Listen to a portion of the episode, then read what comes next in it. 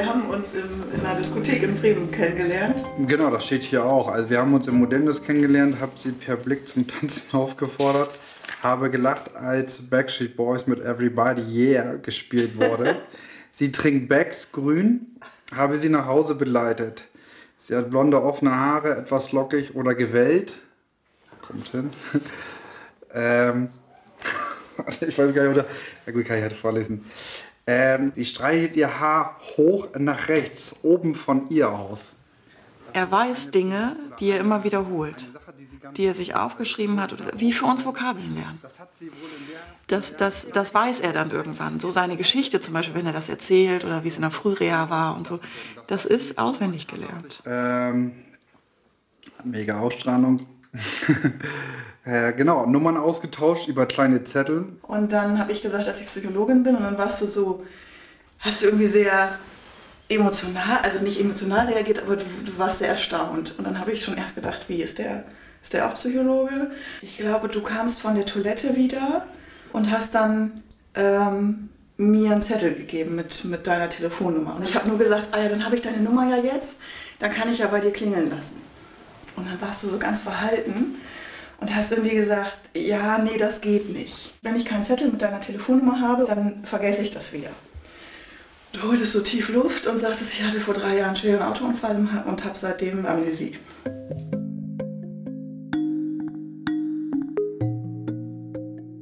Leben ohne Erinnerung. Eine Dokumentation von Mechthild Lening und Nadine Niemann.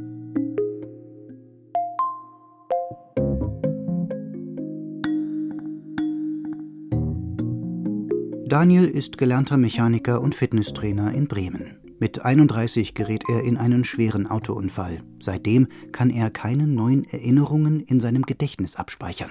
Ich weiß nicht, ich müsste es jetzt echt sortieren. Wo habe ich denn viel geschrieben? Das waren irgendwie noch die ganzen ersten Monate. Ähm, das ist auch nicht so viel. Das sind alles noch Therapiepläne, alte. Ähm, Heute, genau auf den Tag, der 14. Februar. Es ist jetzt genau drei Jahre her, wo ich den schweren Autounfall hatte. Es ist ein, ein, Tag, wo ich nicht gestorben bin, weil das ist eigentlich schon äh, nicht normal gewesen, dass ich es geschafft habe und deswegen sehe ich den Tag eigentlich mit, mit positiven Augen. Ich wollte zu meiner Schwester, bin hingefahren, Autobahn. Ja, da war dann ein Stau und ich war der Letzte, der gerade in den Stau oder in dem Stau ankam und habe gestanden. Ähm, und hinter mir kam ein Fahrzeug, ein großer, wie heißt das Auto? Also ein großer Siebensitzer mit einer kleinen Familie drinnen und der Fahrer, der hat diesen ganzen Stau überhaupt nicht gesehen. So hundertprozentig ist es nicht raus, es stand aber wohl, man konnte ihm wohl nachweisen, dass er mit dem Handy oder am Handy tätig war. Der ist halt in mich reingerast mit über 130 Sachen. Genau, da hinten ist wieder große Transporter reingerast und ich habe dann wohl hier im Motor gelegen. Und da haben sie mich dann, haben sie mich ja hier rausgeschnitten. Haben sie mich da rausgeholt dann. Gebrochen sind der rechte Ringfinger und der Kopf. Schweres Schädelhirntrauma. SHT Stufe 3. Lebensbedrohlich. Nur etwa 70 Prozent der SHT-3-Patienten überleben die ersten sechs Monate nach dem Unfall. Also nach zwei Tagen bin ich wohl aufgewacht, konnte nicht gehen, konnte sehr, sehr schlecht sprechen, was völlig normal ist für jeden Hirnverletzten in der ersten Zeit, dass man sich kaum an irgendwas erinnern kann, dass alles sehr, sehr schnell geht für mich alles ähm, und ich sehr, sehr langsam bin, orientierungslos und eigentlich überhaupt nicht begreife, was, was gerade passiert, warum ich hier bin, was ist passiert. Drei Jahre ist Daniel in verschiedenen Reha-Einrichtungen. Die Diagnose schwere anterograde Amnesie seine Fähigkeit, sich neue Erfahrungen und Informationen zu merken, ist massiv eingeschränkt. Nur wenige Fälle, in denen diese Amnesie über Jahre anhält, wurden bisher dokumentiert. Wenn es ein anstrengender Tag war, viel los war, dann weiß er manchmal abends nicht, was morgens war. Und spätestens, wenn er geschlafen hat, ist es dann weg. Bei ihm ist eben das Areal im Gehirn so schwer verletzt, was genau für diesen Transfer zuständig ist. Vom Kurzzeit- ins Langzeitgedächtnis. In einer Reha-Pause lernt er Katharina kennen. Beim Tanzen im Modernes in Bremen. Die beiden werden ein Paar und Eltern eines Sohnes, Levi. Ich kann mich nicht daran erinnern, wie mein Sohn geboren ist. Und das ist, ja, Das ist wirklich fies. Hallo, so lange nicht gesehen, ne?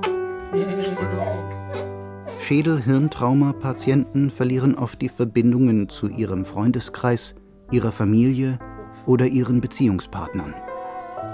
Äh, hast du ja jeden Morgen, ne? Jeden Montag. Jeden Montag.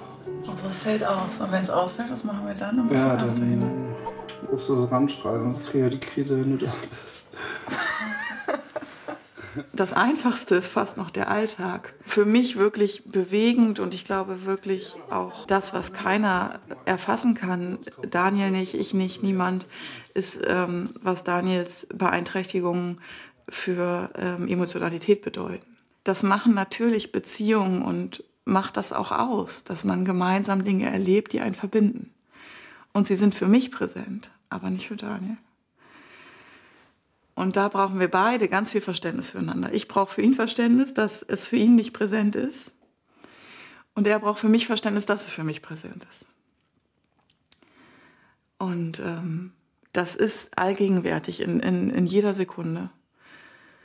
Sowas wie Verbundenheit und, und Verliebtsein oder vielleicht auch dieses große L-Wort, ähm, Liebe baut sich ja auf. Und auch durch gemeinsame Dinge, die man miteinander erlebt. Ich, ich, ich kann mir das, ich weiß das auch nicht. Wie ist das, wenn, wenn, das nicht, wenn das nicht da ist? Wenn man nur den Moment hat, sich in eine Person zu verlieben. Ja, vielleicht mag nach außen hin unsere Geschichte irgendwie auch was ganz Romantisches haben, aber im, im Alltag ist es schon, gibt es auch ganz viele Dinge, die romantisch sind, aber es ist auch, es ist auch wirklich schwer.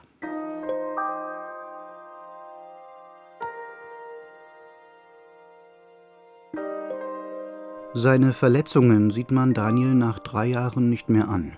Er ist groß, attraktiv, sportlich. Die Rückkehr ins Fitnessstudio hat er sich in der Physiotherapie hart erkämpft. Wir stimulieren den Nerven hier, dass der Muskel dann dementsprechend Arbeit. den Fuß nach außen Ja. zieht. Okay? Ja, und dann gingen die ersten Therapien so los. Also Logopädie, äh, Physiotherapie, Ergotherapie, weil meine ganze rechte Seite sehr, ähm, sehr beeinträchtigt war. Ich konnte meine, meine Hand nicht richtig bewegen. Ich hatte dann eine Schiene, weil der Finger so doll gebrochen war. Und konnte meine Schulter nochmal sehr schlecht bewegen. Also sämtliche Muskulatur und Sehnen waren natürlich völlig beeinträchtigt noch. Und deswegen hat man jeden Tag stundenlang mit Treppensteigen geübt. Daniel erzählt, als würde er sich erinnern. Dabei bezieht er sich auf seine Aufzeichnungen, seine Notizen, sein iPad. Er hat es fast immer bei sich, schreibt auf, was passiert. Nach 2013 hat er kaum noch wirkliche Erinnerungen. Eine Herausforderung auch für Daniels Ärzte. Der Hippocampus ist halt die Region, die wahrscheinlich so am dichtesten vollgepackt ist mit Nervenzellen. Die brauchen unglaublich viel Sauerstoff, gehen als erstes auch kaputt, wenn Sauerstoffmangel da ist, weil das aber so hochkompetente Zellen sind, aber eben vor allem mit, dem Gedächtnis. Ne? So die Pforte ins Gehirn. Genau, ne? Und was da nicht durchkommt, kommt gar nicht erst ins Gehirn rein.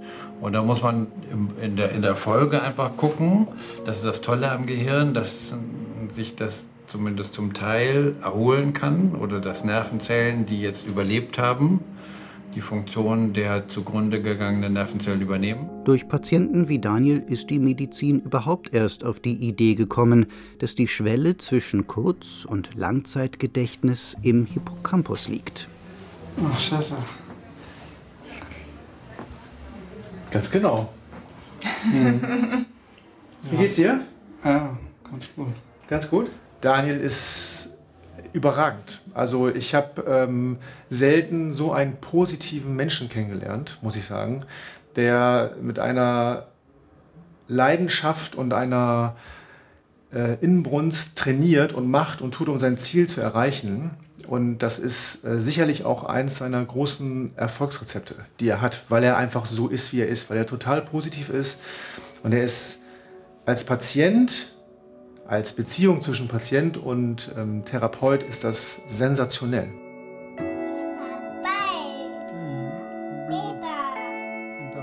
Katharina und Daniel mit ihrem Sohn Levi im Kinderzimmer. Ich bin ein bisschen müde, aber sonst geht es mir ganz gut. Also ich habe am Anfang, ich, ich habe immer gedacht, ich würde da realistisch rangehen, was sich so verändert.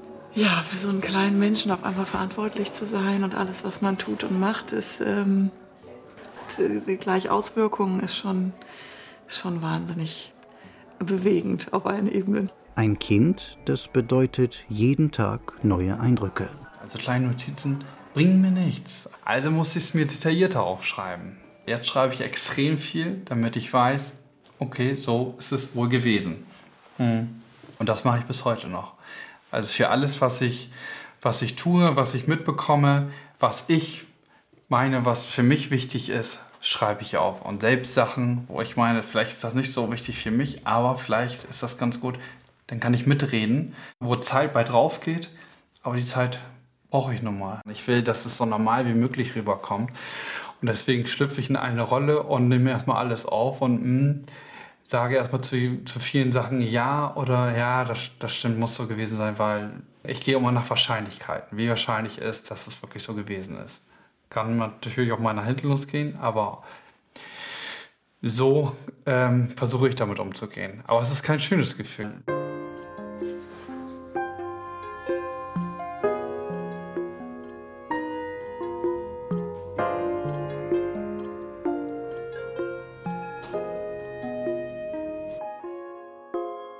Daniel erhält neuropsychologische Betreuung. Das bedeutet blindes Vertrauen in eine unbekannte Person, die helfen soll, den Alltag zu strukturieren. Wie oft hast du mich dann angerufen, oh Mann, ich bin jetzt irgendwie schon wieder im falschen Bus und was soll ich denn jetzt machen? Und diese, diese Alternativen auswählen, diese Flexibilität, das ging gar nicht. Und ich glaube, ich bin jetzt mal nach Hause gefahren. Ne? Weil war, wusste, was kann ich sonst machen? Genau, was kann ich sonst machen? Und das war so unser Schwerpunkt am Anfang. Du wirst wie in irgendein Leben geboren, was du null kennst, noch nicht mal ansatzweise. Und du musst, du musst mit Sachen umgehen, die, ja, wo dir auch mal jemand bei hilft, den du eigentlich gar nicht kennst. Mhm. Und dann hast du irgendwann nur noch ein Vertrauen zu dem Menschen, den du eigentlich gar nicht kennst, weil jeder andere dich eigentlich anguckt, der dich kennt, da ich weiß gar nicht, wo dein Problem liegt. Und das der ist sieht so doch normal aus, schwer. der hat doch nichts. Und Daniel hat zu Hause gemerkt, dass es, was eigentlich alles gar nicht geht, zu Hause war ja nichts, er hat alleine gewohnt. Ich bin immer zum selben Supermarkt gegangen, ähm, immer zum selben Rossmann, also es war immer das Gleiche, das hat mir sehr viel Sicherheit gegeben. Natürlich wird man denn dort erkannt beim Netto und die sagen, ach Mensch, Daniel, alles klar, wieder was vergessen? Ich sage, hm, wievielte Mal, wievielte Mal bin ich hier? Mal das dritte Mal und du hast auch schon das dritte Mal Eier gekauft. Ich denke, okay. Also die ersten oder dann die fünf Monate, die ich draußen war, haben mich extrem weitergebracht, ja. Meine Freundin ist dann doch noch eine lange Zeit bei mir geblieben. Wir haben dann irgendwann Schluss gemacht, weil es einfach nicht mehr ging. Ich hatte einfach nicht die Gefühle mehr und für sie ist es einfach, glaube ich, sehr, sehr schwer gewesen, das überhaupt zu verarbeiten, was mit mir da passiert ist. Ich mache niemanden Vorwurf, auch von den Freunden nicht. Die, die glaube ich, in meinen Tagebüchern steht, ähm, dass sie auch in den ersten Monaten, auch wo wir da waren, auch Arbeitskollegen, aber auch äh, feste Freunde aus der Clique, ich da aber auch keine Erinnerung mehr dran habe und ähm, ich glaube, viele von denen auch das noch gar nicht so ähm, wirklich aufnehmen konnten, was mit mir da passiert ist. Ich weiß, dass es auch größtenteils meine Schuld ist, dass ich irgendwann gesagt habe, ich möchte keinen Besuch mehr haben. Und dann lernt Daniel Katharina kennen. Welche Vögel können nicht hören?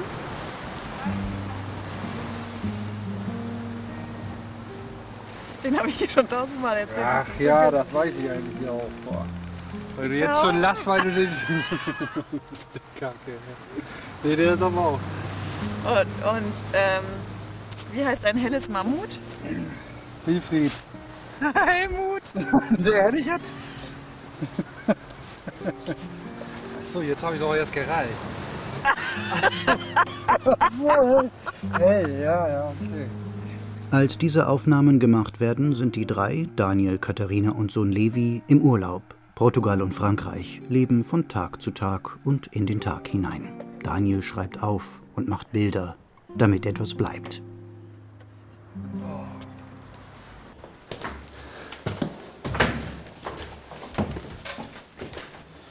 Okay. Zu Hause ist, wo der Schlüssel passt, ne? Gucken wir mal.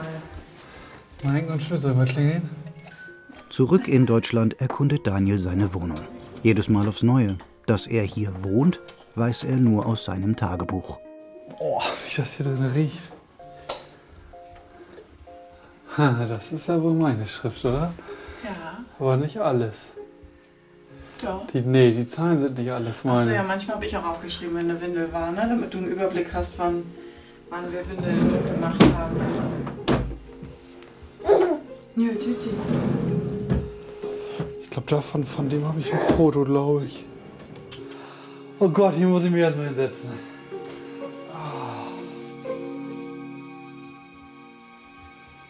Ich stütze das erstmal in dieser Küche, ja. Definitiv. Ja. Das ist, das ist eben das Komische. Also ich habe wirklich das Gefühl, so ist es jetzt auch, ich sitze erstmal hier drinne. Ähm, aber eben mit, mit meinen Sachen, die ich mit Schweiß, Blut und teilweise nur mit einer Hand gebaut habe. Das war damals so meine ersten Sachen. Also, das wäre in der Reha-Zeit. Das waren so, ja, das sind meine Sachen halt. Und das ist komisch, dass es in der Küche drin steht, die jetzt für mich komplett neu ist. Jetzt mal, Papa, dass das dein Zuhause hier ist und Papas auch, dass es unser Zuhause ist. Erzählst du das mal? Ernsthaft?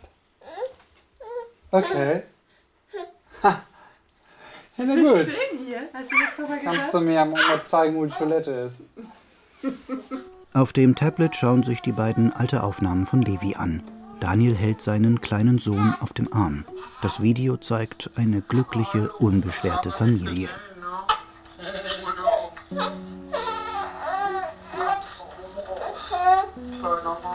Da habe ich keine Erinnerung dran.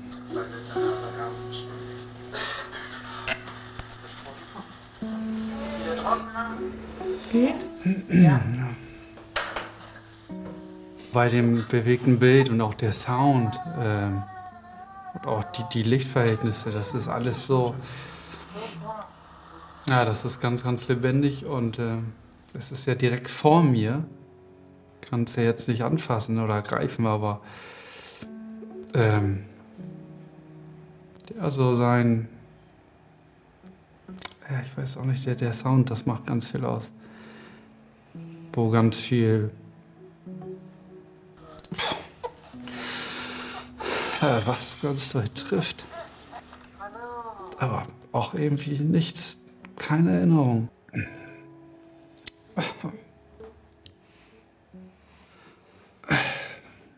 Also Erinnerungen hin oder her, aber wenn dir die ganzen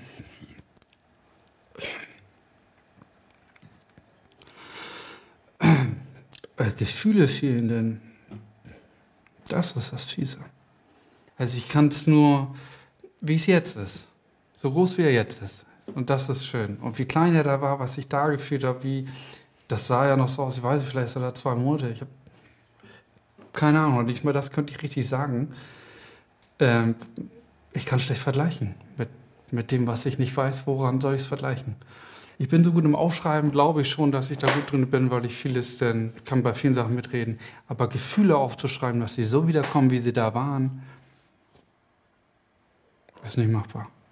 Ich kann es nicht. Und ich weiß auch nicht, wie ich da noch anders schreiben soll. Also.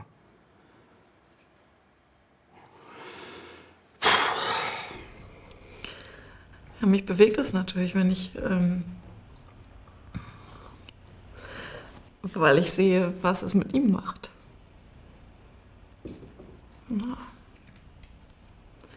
Ich würde manchmal so gerne ihm, also deswegen, wenn wir uns miteinander unterhalten, versuche ich immer die, die Szenen so, so gut wie möglich zu beschreiben, weil ich natürlich mir wünschte, dass ähm, wir ähm, unsere gemeinsamen Erinnerungen miteinander teilen.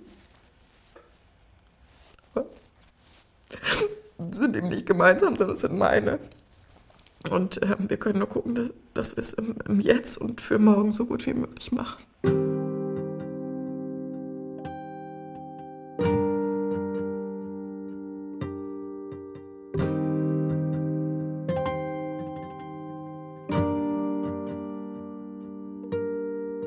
Es so gut wie möglich machen. Katharinas Worte. Für Daniel bedeutet das nicht nur sich selbst, sondern auch anderen helfen. Also ich habe ja eine Selbsthilfegruppe gegründet, ähm, Anfang 2017. Die läuft jetzt genau ein Jahr und wir haben äh, dadurch, dass es so gut gelaufen ist, haben wir einen Verein gründen können. Genau, das ist ganz schön und macht da so meine ehrenamtliche Arbeit. Ein Büro unweit des Fegesacker Stadtgartens. Der Verein Leben mit Schädelhirntrauma. Okay. Glück. Ja, Grüß dich. grüß dich. Moin. Alles gut? Moin. Hi. Hast du gut geschlafen? Ja. Wie hat dein Sohn geschlafen? Sagen wir so. Laufen wir? Laufe ich auch, da muss ich schon sagen. Gut. Wir haben, ich glaube, eine ganz gute letzte Woche gehabt und haben auch für diese Woche einiges auf dem Zettel. Es hat sich ein bisschen was getan. Ich habe noch mal ein bisschen aufgeschrieben. Wir sortieren das einfach noch mal und gucken, was jetzt mal so nächste Woche noch ansteht und was Ja, wir so ein Termin auch, ne? bis in den September noch rein haben. Wir haben auch wieder drei neue Vereinsmitglieder und das ist so unser, unser Wochenschnitt über die letzten Wochen tatsächlich. Ne? Da kommen immer ja drei, vier. Wir sind jetzt bei 51, glaube ich, Mitglieder. 50. Von den drei neuen sind zwei betroffen und ein Angehöriger. Ja. Selbst ein leichtes Schädelhirntrauma hat oft gravierende Folgen für das Miteinander. In einem Kopf, der verheilt ist, steckt dann manchmal ein anderer Mensch, eine neue Persönlichkeit. Ich habe äh, 27 Jahre in der Pflege gearbeitet mit Schädelhirnverletzten hier in Bremen in einer großen Einrichtung und äh, habe dann am Februar eben mit dem Verein gegründet, weil das ein wahnsinnig breites Feld ist, wo kaum Menschen eigentlich was drüber wissen. Daniel hat sein kleines grünes Büchlein dabei. Darin der Weg ins Büro, welcher Bus wann wohin fährt, wie lange er zu Fuß braucht, um zur Haltestelle zu kommen und die Namen seiner Kollegen. Carsten mit C und Carsten mit K. Also ich erkenne sie nur hier.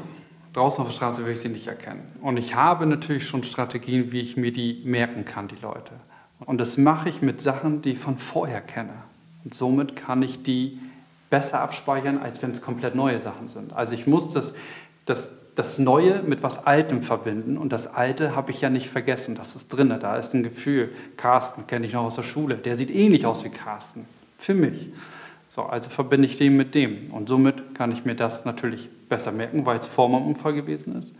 Und kann das verknüpfen mit, mit dem Neuen, um die Wahrscheinlichkeit zu haben, dass es tatsächlich der Carsten ist, der so ähnlich aussieht wie der von früher. Zur Vereinsarbeit gehören nicht nur die Selbsthilfegruppe, sondern auch öffentliche Auftritte. Daniel steht vor einer Gruppe von Schülerinnen und Schülern. Stuhlkreis. Daniel erzählt seine Geschichte und die Klasse darf Fragen stellen. Dann einmal ganz herzlich willkommen zu diesem doch sehr besonderen Unterricht. Wir haben uns gestern sechs Stunden mit dem Thema Schädelhirntrauma, Schädelhirnverletzung auseinandergesetzt. Ja, und heute darf ich hier Daniel begrüßen. Ja, moin, ich bin Daniel.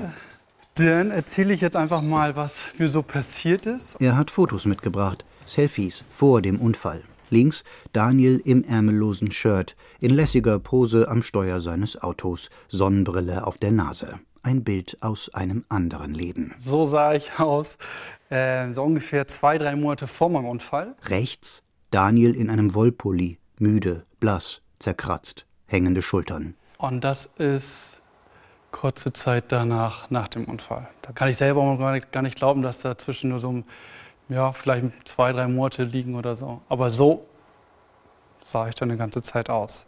Wie gesagt, ich habe diesen Vortrag schon, schon öfter jetzt auch mal gemacht, aber trotzdem ist es für mich jedes Mal das erste Mal, weil ich mich nicht wirklich daran erinnern kann, wie es beim letzten Mal gewesen ist oder was ich beim letzten Mal so erzählt habe. Ich bin nicht nur hier in einer Schulklasse, so kann ich es glaube ich sagen, ne? ähm, sondern auch an Universitäten, bei Kostenträgern, WG-Ambulanzen oder auch Krankenkassen, wo das Thema Schädelhirntrauma noch nicht so bekannt ist und ich das ein bisschen bekannter mache und vielleicht den einen oder anderen, der eher unwissender ist, was so ein Schädelhirntrauma oder eine schlimme Gehirnerschütterung, was das so mit, mit sich bringt. Und es ist nicht nur getan damit, dass man Therapien oder dass die Reha abgeschlossen ist.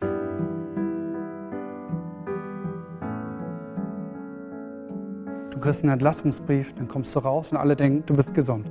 Du selber denkst, du bist gesund. Aber der Alltag, der zeigt dir, dass du es nicht bist. Du bist jemand anders als vorher und du musst lernen, damit umzugehen. Das ist wirklich schwierig und das bringt dir nicht unbedingt ein Arzt bei, weil die Zeit hat er gar nicht. Das bringen wir uns selber bei. Es gibt so viele Leute, die genau so unwissend sind und die das Wissen brauchen, ob es nun Betroffene sind oder auch Angehörige. Und dadurch ist kann ich selber auch immer noch nicht glauben, ist ein Verein daraus entstanden.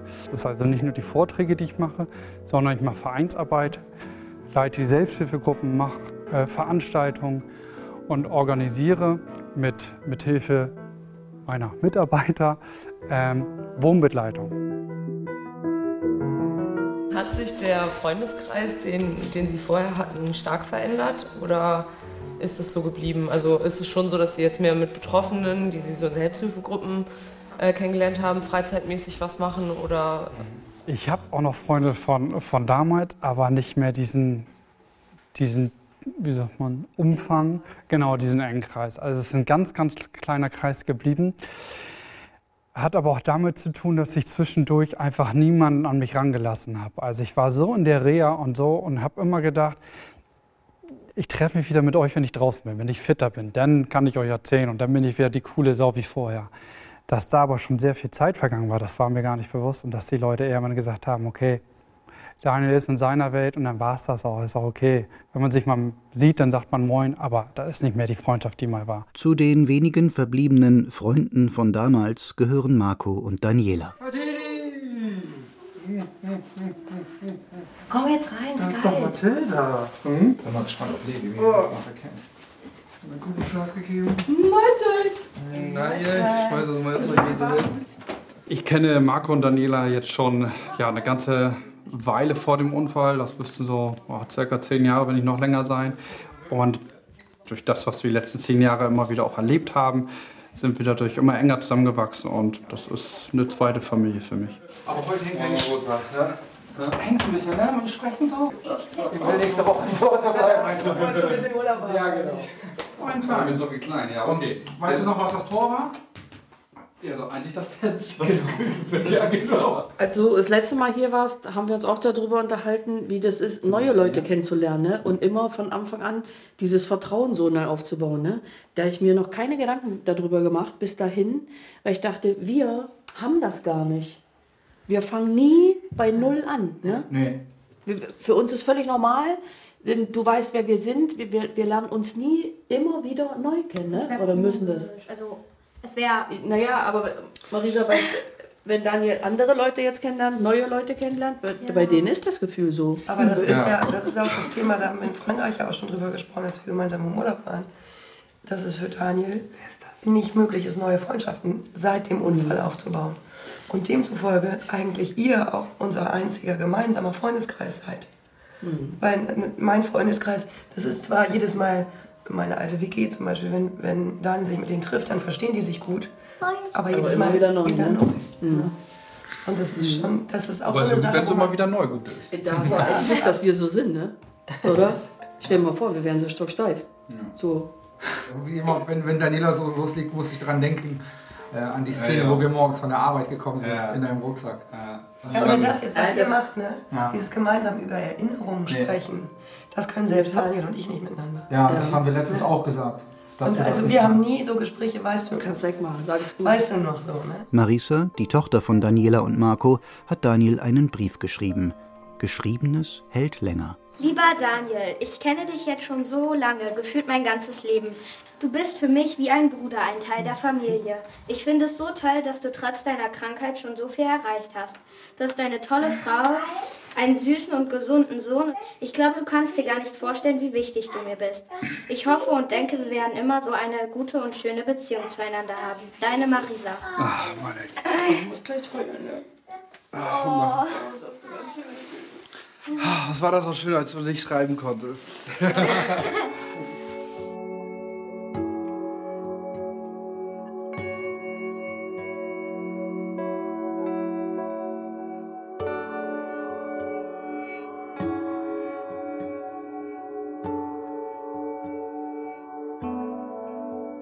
Wenn es Daniel zu viel wird, sucht er die Einsamkeit.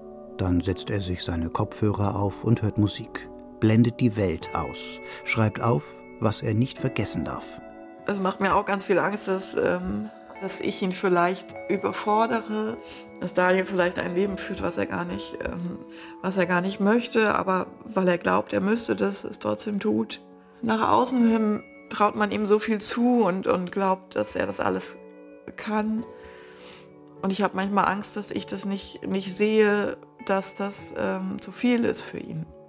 Was ich immer gesagt habe, also man merkt mir das so nicht an, wenn man ein paar Stunden mit mir zu, zusammen verbringt oder ähm, vielleicht noch mal ein paar Tage in der Woche. Aber wenn man dauerhaft mit mir Zeit verbringt, dann wird einem das erst ähm, bewusst, was, was mein Problem ist. Ähm, und ähm, ich habe mit mir selber so viele Probleme mit dem Leben, was ich, was noch nicht längst das ist, wo, wo ich gerne hin möchte oder wo nicht, nicht, nee, nicht wo ich hin möchte, sondern dass es mich zufriedenstellt. Das ist alles noch so am Schwimmen, ähm, dass ich in vielen Sachen einfach ähm, selber noch nicht weiß, wie, wie ich das schaffen soll. Ja, das ist, glaube ich, ganz schwierig. Die Depressionen sind leider nun mal bei einem, bei einem Hirnverletzten, ich sagen bei allen, aber bei mir nun mal auch leider völlig normal. Man spricht ja auch mal gerne von Phasen. Ich finde eben nicht, dass es eine Phase ist. Es gehört einfach dazu. Und mal kommt es mehr raus und mal eben nicht. Aber es steckt nun mal leider in mir. Und ich muss sie einfach annehmen. Und wenn es eine Woche so ist, dann ist es halt so. Und ich weiß, danach kann es nur wieder besser werden. Aber es gehört leider nun mal bei mir dazu. Und ähm, das sind ja unter anderem eben Dinge, die, die dann hier zu Hause eben dazu führen, dass hier mal dicke Luft ist. Und ähm, immer wieder ich die Zeit brauche, nur für mich alleine zu sein. Und ich kenne das nicht mehr, mit jemandem zusammenzubauen oder zu lieben, aufzubauen, äh, wenn es mal schlecht läuft. Also da muss ich, ja, das kenne ich nicht mehr. Ich muss das irgendwie versuchen wieder hinzukriegen. Und das ist auch Arbeit. Für mich ist das eben genau so eine Arbeit. Jetzt ist irgendwie jemand da, der vieles irgendwie auffängt, dass man denkt, okay, jetzt lacht er gerade oder jetzt bin ich gerade für Levi da. Schmeiß den Turmbeutel mit, den ganzen, mit der ganzen Last mal eben nach unten. Jetzt ist Levi da und das ist schön.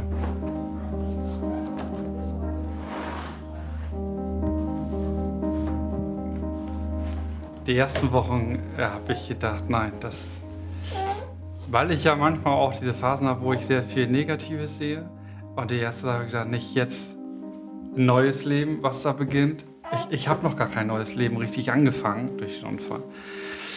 Und jetzt ist es aber so, dass es schön ist, ja.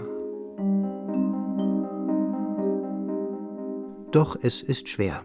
Jeder Tag muss neu erkämpft werden. Diese Woche habe ich gedacht, nee, ich, ich habe keine Lust mehr. Ich weiß überhaupt nichts mehr. Und jeden Tag habe ich gedacht, ist das scheiße, dass man überhaupt nichts weiß. Jetzt kann ich von neuem wieder anfangen. Wie viel Energie das frisst, um diese Woche irgendwie wieder so hinzukriegen, um in diese Normalität reinzukommen. Für mich ist es ja nicht normal. Für mich ist es ein Zurückkämpfen in das, was ich sowieso mich ja gar nicht erinnern kann, aber durch Hilfe meines Tagebuchs kriege ich das schon hin. Ah, kriege ich nicht hin. Ich habe diese Woche völlig, äh, völlig die Lust verloren an, an Motivation, auch das weiterzumachen. Ich kriege das hin, ich komme da wieder rein, gib, gebe mir Zeit, Geduld. Ah, Geduld ist mein größter Feind gerade. Ich habe gar keine Geduld. Ich habe keinen Bock mehr zu lesen und zu schreiben. Ich kann das besser machen. Ist mir diese Woche völlig verloren gegangen. Also deswegen habe ich diese Woche alles abgesagt und will auch niemanden sehen. Und ich will auch niemanden haben, der mir irgendwelche Tipps gibt oder irgendeine Therapie oder irgendwas. Weil ihr könnt es alle nie wissen.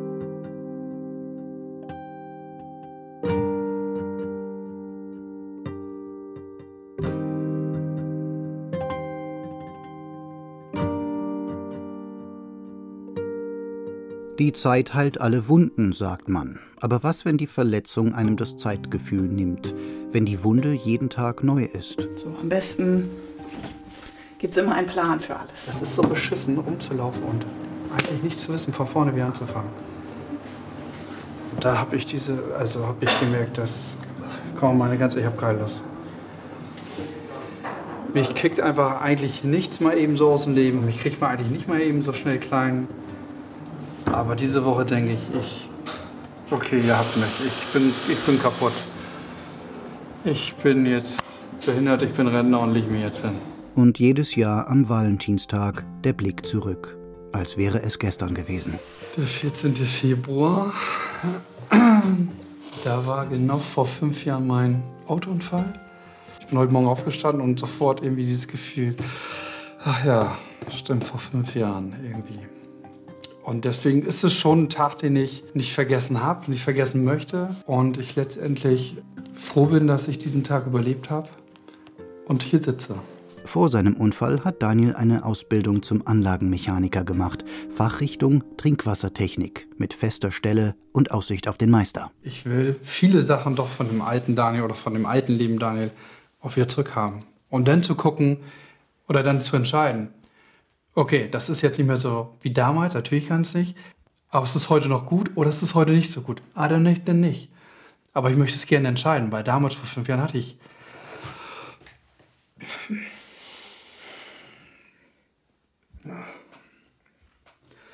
Da man mir die Entscheidung abgenommen. Da konnte ich nicht entscheiden.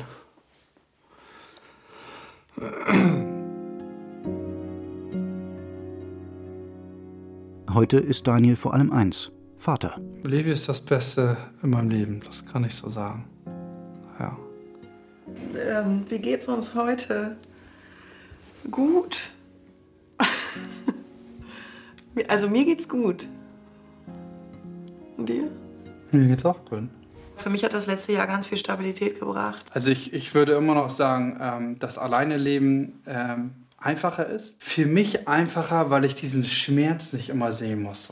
An einem anderen Tag, einem späteren Tag, werden Katharina und Daniel ihre Beziehung beenden. Das wissen sie an diesem Tag aber noch nicht. Jetzt kann ich es mir aber überhaupt nicht mehr vorstellen, weil ich diese Sachen gar nicht mehr missen möchte, als Familie zu leben. So mit Levi, ne?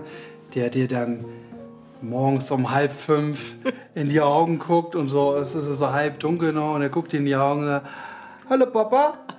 Und du denkst, oh, ist, ist, das nicht das Schönste auf der Welt? Du guckst dir auf die Uhr, äh, es ist vielleicht doch nicht das Schönste auf der Welt. Und Mama auch, hallo? Auch dieser Tag wird verblassen. Nur in Daniels Tagebuch könnte stehen, dieser Tag war ein schöner Tag. In zwei Jahren hätte ich gerne ein Haus, wo ich meinen Nagel reinballern kann, wo ich das möchte. Und nicht in einer Mietwohnung. Levi da in einem schönen Garten spielt. Und das, ja, das ist, würde ich gerne okay, haben. Vielleicht ist das zweite Kind auf dem Weg. Ja, in einem Haus kann man ja so einiges machen. Also. ja, wenn wir so weitermachen wie jetzt, ist, sind wir auf einem ganz tollen Weg. Und. Äh,